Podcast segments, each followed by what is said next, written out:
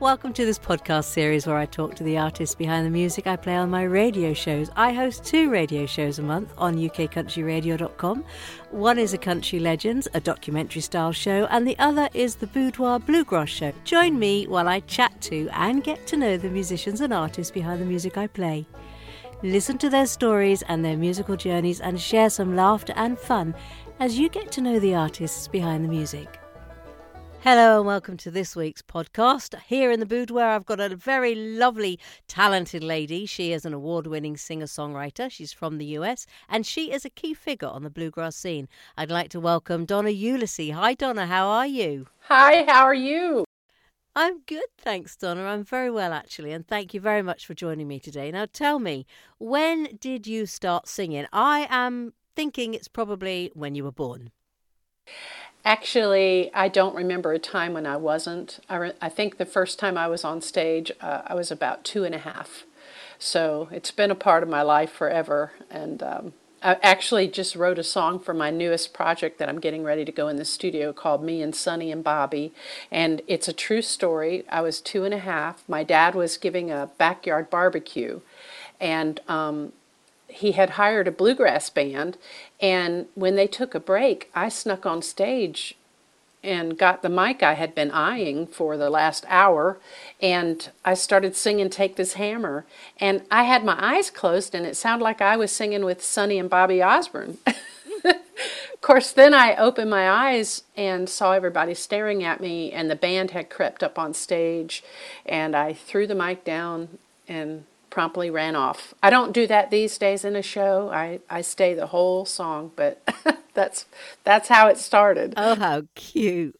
I bet you wowed the crowds. Is there any video footage? I, I don't know, but from that moment on, it really, uh, my dad got the bug for me too. And both my parents have been so supportive my whole life, um, you know, helping me pursue this dream.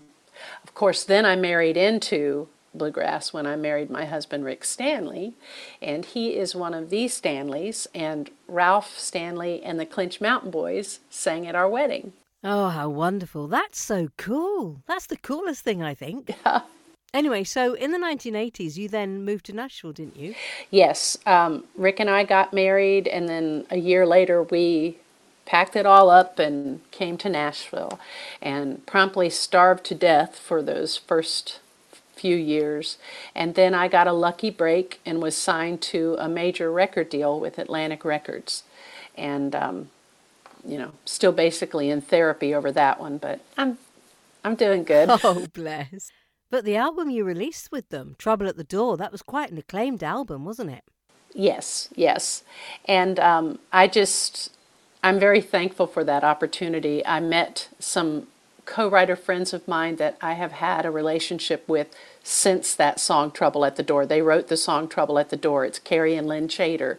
And they have remained a huge part of my career from that point to, to this. And um, I couldn't be more thankful for, for all of that experience. It really set me up for what I'm doing now. It really did. Which, of course, we'll be getting on to later because it's incredibly exciting what you've got going on at the moment, isn't it? Yes, it is. Because you're now signed with Billy Blue Records. Yeah. But between Atlantic Records and your signing, you uh, you released a few albums with Hadley Music. Is that right? Yeah. Yes. Um, what happened was, you know, when I lost the deal with Atlantic, I sort of floundered for a few years. I was on the verge of getting a deal with RCA Records and then again with Arista Records, and it just didn't happen for whatever reason. Uh, you know, before we got to the dotted line, the deal would fall through. So um, it was through Tim Dubois who used to run Arista Records, um, he told my manager at the time, he said, You know what I think? He said, I think you ought to make Donna a writer because I think she's going to find her real voice through her songwriting. And so I took it as a death. You know, I thought, okay, he's telling me I'm not good enough to be an artist. So second choice would be a songwriter. And I, you know, I wrote, always wrote, but I didn't want to be a full time songwriter. I wanted to be an artist. So I sort of went begrudgingly into that whole thing. And my generous manager formed a company called Hadley Music around my songwriting. And um, that's when Kerry and Lynn became very instrumental in my career. My husband, um, who's an excellent songwriter, he was writing for Maypop Publishing at the time. Uh, he became, you know, a co-writer, mm-hmm. and through that whole journey, I found my voice. And believe it or not, it wasn't in country; it was in bluegrass, and that's exactly what happened. Well, that's a fascinating story. Well, bluegrass. I mean, I I love bluegrass. I do I, too. Yeah, I was kind of introduced to it through the back that's another story. But um, yeah, I came into it a few years ago and I have loved it ever since. So you released quite a few records though through that, didn't you? Not yes. only writing but singing as well. Well, and that was an accident. So, what happened there is I was developing quite a big catalog. I was writing commercial country and uh, had actually really started enjoying it, embracing being a songwriter. But I would go to these songwriting nights, and I would be the only songwriter there that didn't have a CD to sell. So my uh, the the girl that ran the office, she went to our boss and she said, you know, I think we should put together a little CD for Donna to sell at the songwriting nights here in Nashville. And so we hired a guy named Keith Sewell and he put together a fabulous band. And um, when we were researching the songs to cut, he said, You know, you really have an Appalachian theme to all your music. It's very mountain. He said, Why don't we do something, you know, instrumental, kind of grassy? And at the time, I you know i didn't know anything about it and i do you know i'll i'll do this disclaimer i am not a traditional bluegrass singer but my uh, songwriting lends itself to this instrumentation because the storytelling is very bluegrass. It's about the mountains usually, it's about the way of life there. So we did, we cut my first record. It's called When I Look Back, and it was done just to be demos. And um, Keith said, I think you should send it out. And we did. And it just radio took it and started playing it and that launched my bluegrass career. So it was sort of i tripped up into that too. Yeah who knew? well, who knew? But it's it's it's funny isn't it how the universe yeah. works? I, I believe a lot in the universe and you know if you've got your positive vibes and you work something happens. If you're meant to take that path you will take that path eventually. Yes and you certainly did. Well of course now yeah i wanted to get on to your um i was going on to your songwriting because i love to hear the stories behind uh-huh. certain songs. Um is there a well you can't have a favorite of course but is there a particular song? Would it be the latest one or the very first one you wrote that is your baby and you know you have a particular poignant story behind that really is heartfelt you know I, will be honest, Lynn. Um, it was Kerry Chater when we were first launching it. You know how you work with these great tutors mm. that you know show you the the right way. So I didn't have to unlearn bad habits because he sort of took me by the hand and taught me all the right habits in songwriting. And the first thing he told me is he said, write what you know, write what you see, you know, because it'll be believable. And that's the thing we want to do as songwriters is mm. to make you believe what we're saying. So, um, so much of what I write is, you know, it, it's my life. One of my favorite things I've written is a song called Papa's Garden. And I wrote it by myself, which, you know, I always second guess everything I write by myself, though I write a lot by myself. But this one, I, I, um, I wrote about my Italian grandfather who had this marvelous garden and it was magical. When we were little we just would play in this garden. And um i don't know it's it that taught me the biggest lesson i think on my journey of songwriting is i wrote it i played it for my husband and there's a line in there about uh, my papa being on his knees and pulling weeds and it made my husband cry. So I thought, okay, I hit upon honesty. So oh. it touched him in a way that made him think of his dad. So that's what we want to do as songwriters. And I always use that particular song as my turning point in believability, I think. What a lovely story. Thank you for sharing that one. Oh, you're welcome. I, I got a story behind every song, trust me. we uh, could sit here for hours. Uh, but that's what I love. I just love songwriting. I'm dabbling in it. Well, I've I've written a few songs myself, and I just love to get inspired by other songwriters. I love to hear their stories. I love to hear how they got into it because you're always learning. That's yes, you can true. always learn from talking to people, from listening to how they approach it, from listening to their stories, and and yep. realizing that you know, just like you have said, what I realize is if you stay true to yourself write what you feel, write what you know, write what you think. Yeah. You can't really go too wrong. It's true. I'm really excited about what happened later on then of course in 2016 that was uh, when when you won the award not only songwriter of the year award was that in 2017 uh, 2016 was songwriter of the year 2017 was song of the year song of and the then year, yeah. And then also in 2017, I won another organization's Songwriter of the Year award that year also. So I had a couple of good years that, you know, turned into a few trophies. And that's always a good thing to be validated by the community you're working in. And, um, I, I was certainly surprised and um, appreciative your single it could have been the mandolin which i love actually. I love, I love that one too. That's a really good that had a really fantastic hit in the charts didn't it? Number one for a couple of months. It did and i ended up co-writing that with a really good friend of mine who is now you know he is part of billy blue records. He's actually running the label. His name is jerry Salley, another fabulous fabulous songwriter. Um, and he and I and my husband uh, formed the little house workshops that we do here. But I took this idea because it's really, again, I was thinking about, um, it, you know, we all know that we're in love. You know, we get married, we're in love. And uh, we know in those bad love stories, the moment love ends, you know, you kind of see that it's, you know, floundering over there and gasping for breath. But sometimes you can't pick the exact moment when love starts.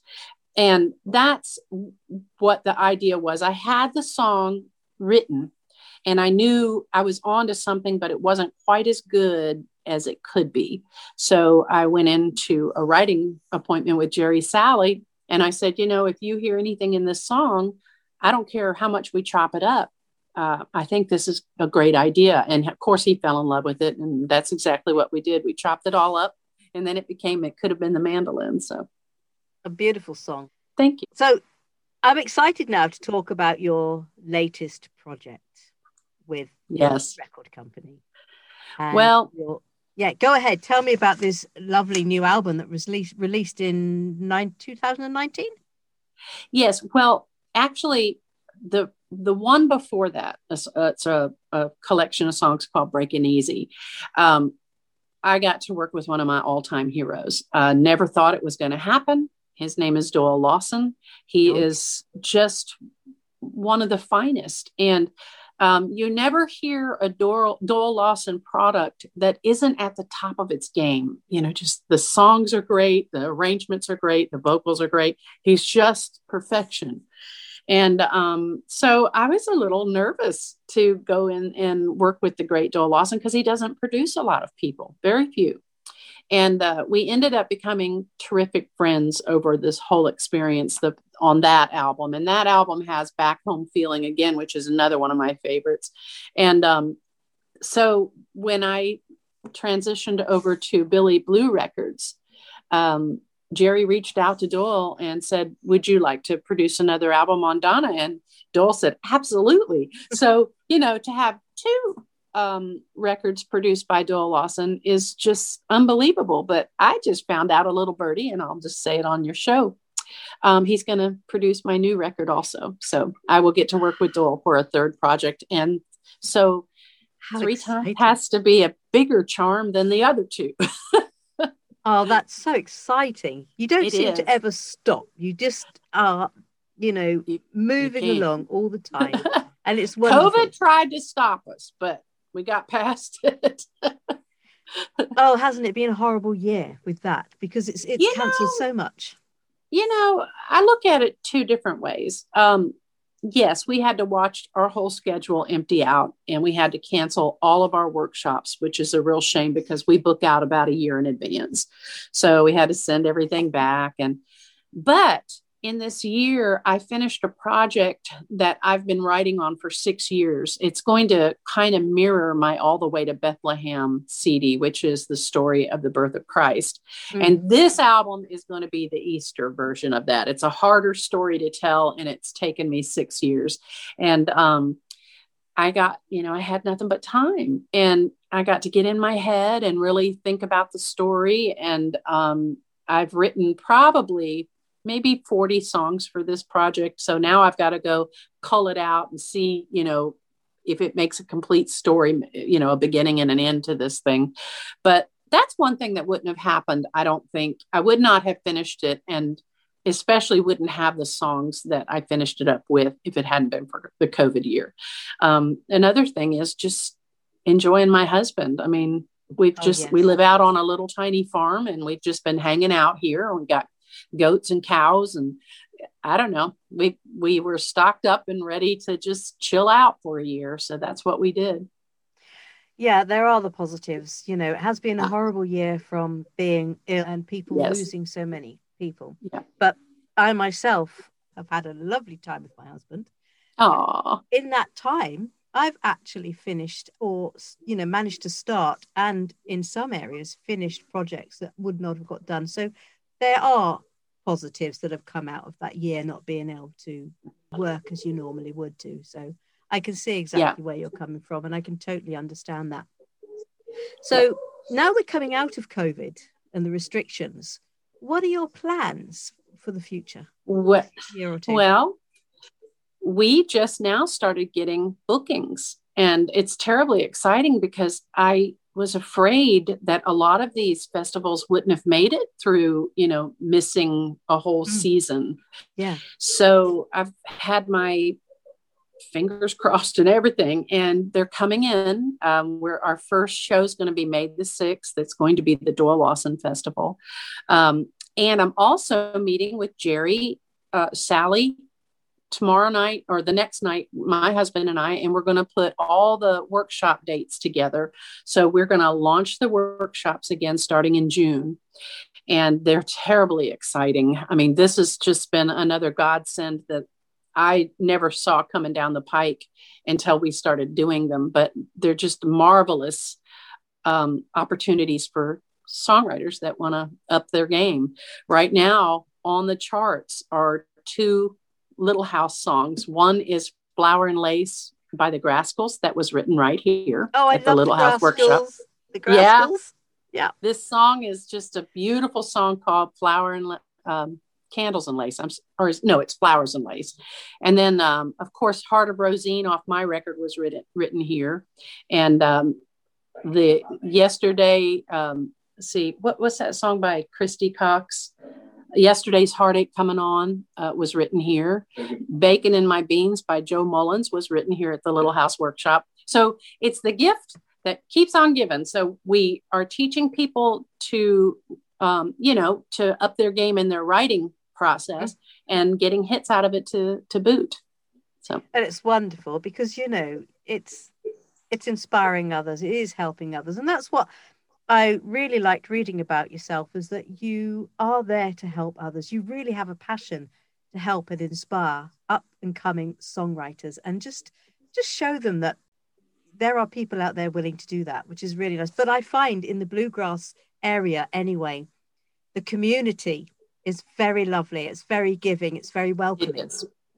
I think. You know, a lot of festivals provide these workshops as part of a ticket. You know, so if you're coming to the workshop for the weekend, um, chances are there will be workshops available while you're, you know, mulling around and stuff. There'll be um, instrumental workshops. I've taught lots and lots of the songwriting workshops. Um, just a caveat to my growing up years the two things I wanted to be when I was growing up was a singer. I always mm-hmm. saw myself on stage. And the other one i always wanted to be a teacher. And god has provided both of those for me. Um, you know at this point in my life to get to share what it's taken me 40 years to acquire and watch somebody walk in my back door with a dream and a guitar and leave with a whole bunch of new tools. It's exciting. It's it really is a it it gives me as much as i hope i give them that, oh, I'm that sure. whole experience. I'm sure it does. It's so wonderful that you do it. And um, i'm sure we're going to have a lot of little house songs out there. Yeah. When i'm next over there seeing my friends in the smokies i'll pay you a visit and come write some songs you should. as well. And learn from from yourself too. That'd be lovely. You're invited. Thank you. Okay, so, well, Donna, it's been an absolute pleasure to talk to you. You've been wonderful, and it's been so nice to hear about your life, your your songwriting, your stories, and what's going to happen in the future. And I will make sure that my listeners keep hearing your songs on my shows.